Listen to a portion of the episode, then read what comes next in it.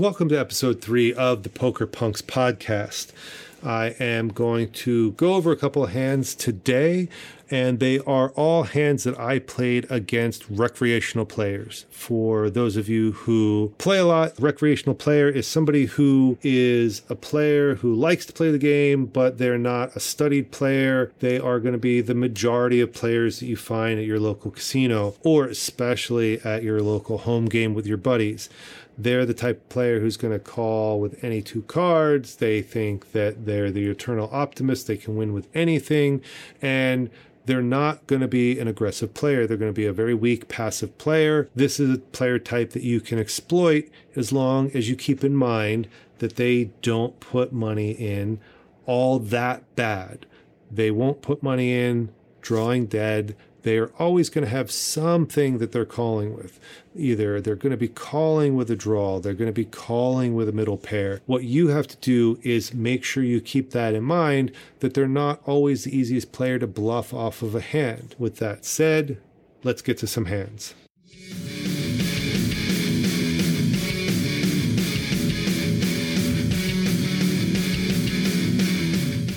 In this first hand, we are about 800 effective with the villain. We are playing 2-5 no limit at Parx Casino outside Philadelphia, and the hero is under the gun. We have King of Spades, Queen of Spades, and we make it $20 to go. We get calls from under the gun plus one, middle position, cutoff, button, small blind, and big blind. It's a very passive table.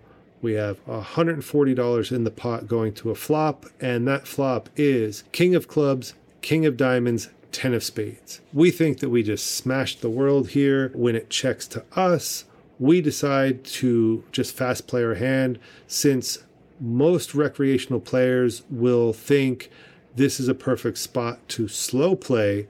When you do the opposite, they're going to give you no credit for having that king. But I also need to get calls from worse hands. So what I decide to do is to bet about $50 or one third pot. By making it a smaller bet, we are incentivizing more calls from hands that we're beating right now. Hands like Queen Jack, Ace 10, Queen 10, Jack 10.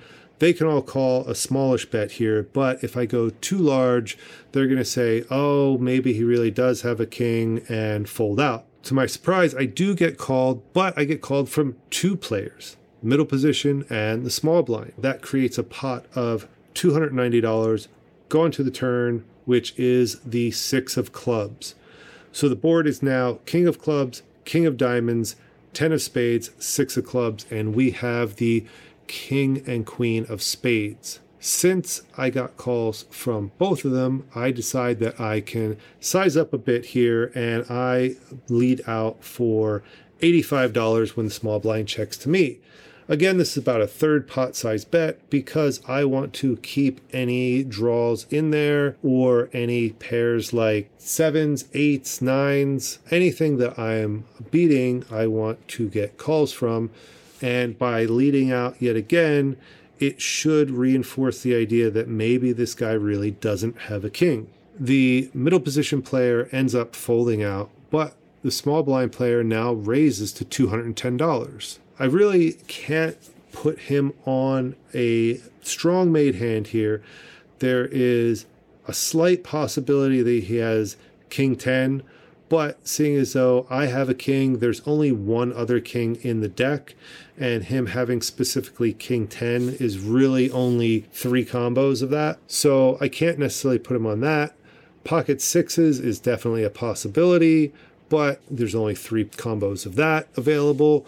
So, with him only having really six combos that beat me, aside from a random ace king, I really don't think that I have a strong enough hand to really fire back at him because he's check raising a turn after not showing any aggression pre-flop or flop. So I decide to just make the call here and we have a pot of $710 going to the river, which is the four of clubs. It does complete the club flush, so the board is now king of clubs, king of diamonds, 10 of spades, six of clubs, four of clubs. The villain checks to us, and we're not sure exactly what he has. He could have been semi bluffing with club flush, which we are now losing to, or he could have had a hand like King 10, pocket sixes, something that he's trying to get a second check raise in with. Since we're a little unsure where we're at in this hand and the pot is pretty bloated at this point, we decided to take the route of less variance, so to speak, and we decided to check back. And we are kind of completely shocked when the villain turns over the Ace of Clubs and King of Hearts for one of those combos that's beating us in Ace King. The reason that I was really surprised that he turned over Ace King here was being in the small blind and me raising and having so many callers behind really should incentivize him to three bet and clean up the field. I can guarantee that I wasn't going anywhere if he three bet, uh, unless he really made it super ridiculous, like $200 over my $20 bet. But if he took a regular sizing up to probably $140, $150, I was most likely calling with my suited broadways here. But by him not raising and the fact that he is a rec player, this is a hallmark of rec players. They are only going to raise aces and kings ace king isn't even in their pre-flop re-raising range. There's even the possibility that they don't re-raise kings here. Probably some of them will only re-raise aces, and even some of them won't even re-raise aces here because they'll think, oh, good, I can trap five people with my pocket aces. The other thing that I found very odd about the way this hand played out was on the river, he checked back. And me betting the whole way really should discount me from having a club flush draw because the only hand that really is beating him that I'm betting three streets on here is pocket tens. It's one of those scenarios where he should be betting, and if I jam on him, then maybe he has to think about whether he should fold or not.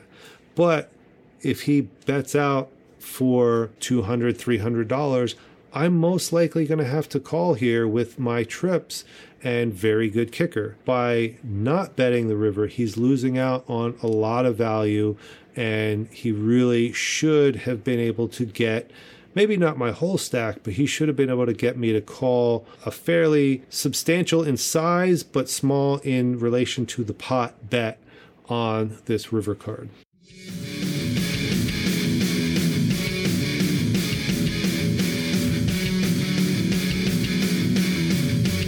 The next two hands I'm going to go over were a different session, but same game, still 2 5 at Parx. And again, this is a situation where understanding your player type, you can take advantage of it. This villain was the effective stack with about $850. He is in middle position and raises to $20. I am in the cutoff with Ace of Hearts, Queen of Hearts, and 3 bet to $85 and only the villain in middle position calls. We have a pot of $177 going to a flop, which comes off nine of clubs, seven of spades, three of clubs. The villain checks to me, and I bet about one third sizing for $55 here, and the villain calls. To me, I'm thinking that there is a good chance that he has some sort of flush draw here, maybe ace king, maybe some sort of combo like jack 10 where he might have a flush and straight draw. But since he doesn't play back at me and he didn't four bet me pre flop, I'm really not thinking he has too strong of a hand.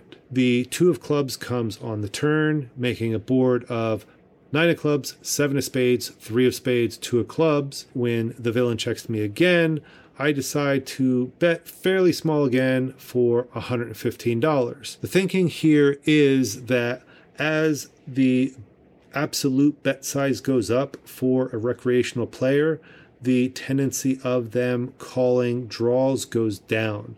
With this bet size, it's roughly a little over a third of the pot, maybe closer to 40% of the pot, but it should be a high enough dollar value to fold out some of their weaker holdings, maybe if they had something like Jack 10 offsuit where they don't have the flush draw with it, where they're just looking for a gutter ball, they probably wouldn't come along. The villain does call, and I have to put him on some sort of pair or strong draw here. So when the Jack of Hearts comes on the river, making a board of nine of clubs, seven of spades, three of spades, two of clubs, Jack of Hearts, and the villain checks to me, and I brick out.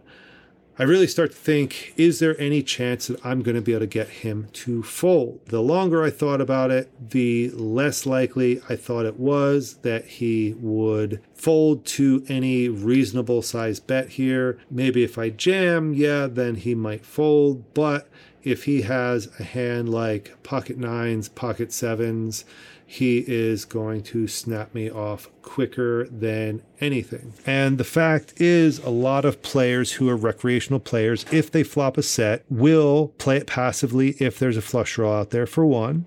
And for two, they will look for a spot to check raise to be quote unquote tricky about it. With that in mind, and the fact that I really didn't think that he was going to fold very many hands that are better than mine, I decide to check back here, and the villain turns over black pocket tens. I don't really dislike the way he played it. There's definitely in my range all the aces, kings, queens, jacks, but he really could be a little bit more aggressive here if he wanted to be the check call, check call mode really just gives me the chance to run down his tens if I hit my ace or my queen, especially the queen. If the ace comes off, he might be able to fold a little easier, but if the queen comes off, he's more likely to put me on a hand like ace king and call off. Unfortunately, with that jack coming off, it was really a stretch for me to really be able to represent something like ace jack. I was not thinking that I would really be able to get him to fold a better hand like the pocket tens that he had. By me checking back, I save a bet here, but I put it in the memory bank for later in the session.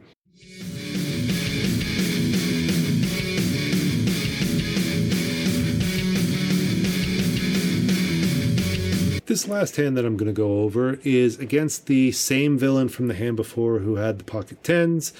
It's only about 10 hands later, maybe one, one and a half orbits later. So, not very long after that pocket tens hand. I am the effective stack here with about $700. The under the gun player limps, and I am in the hijack with ace of diamonds, jack of diamonds, and I make it $30 to go. A little bit on the larger side for the game, but with one limper and it's a weak passive table.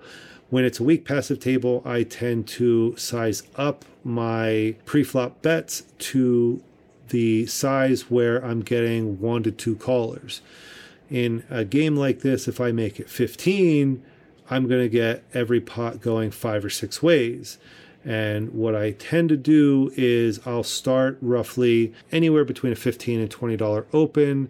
And depending on the number of calls or folds that I get, I'll adjust up and down accordingly so that I'm not always getting everyone to fold and I'm not always getting everyone to call. In this situation, the villain from the previous hand calls, and we have a pot of $67, and we go to a flop of Jack of Hearts, Four of Diamonds, Seven of Clubs. When the villain checks to me, as he did last time, I lead out for $40. This bet is about two thirds the size of the pot, maybe a little under that, and the villain calls.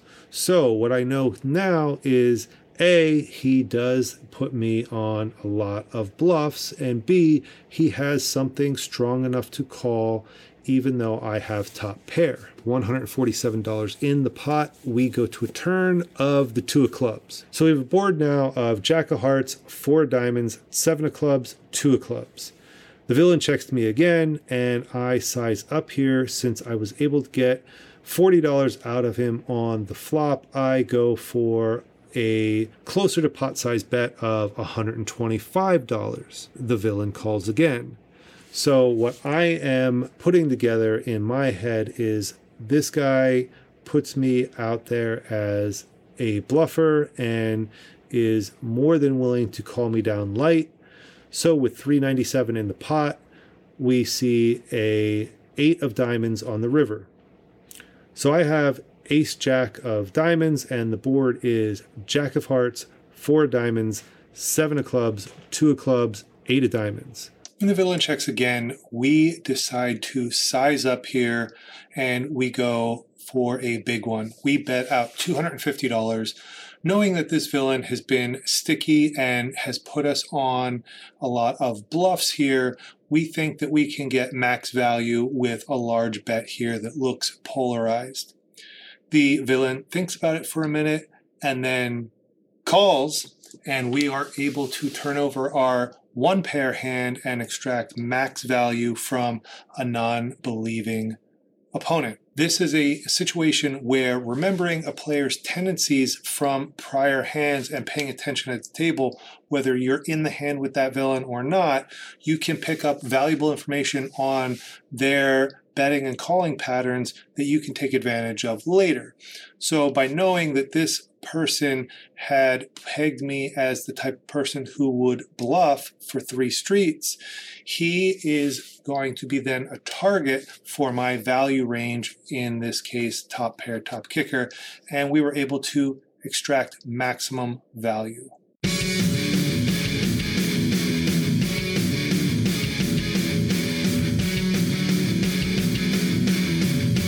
Thanks so much for joining me on the podcast again.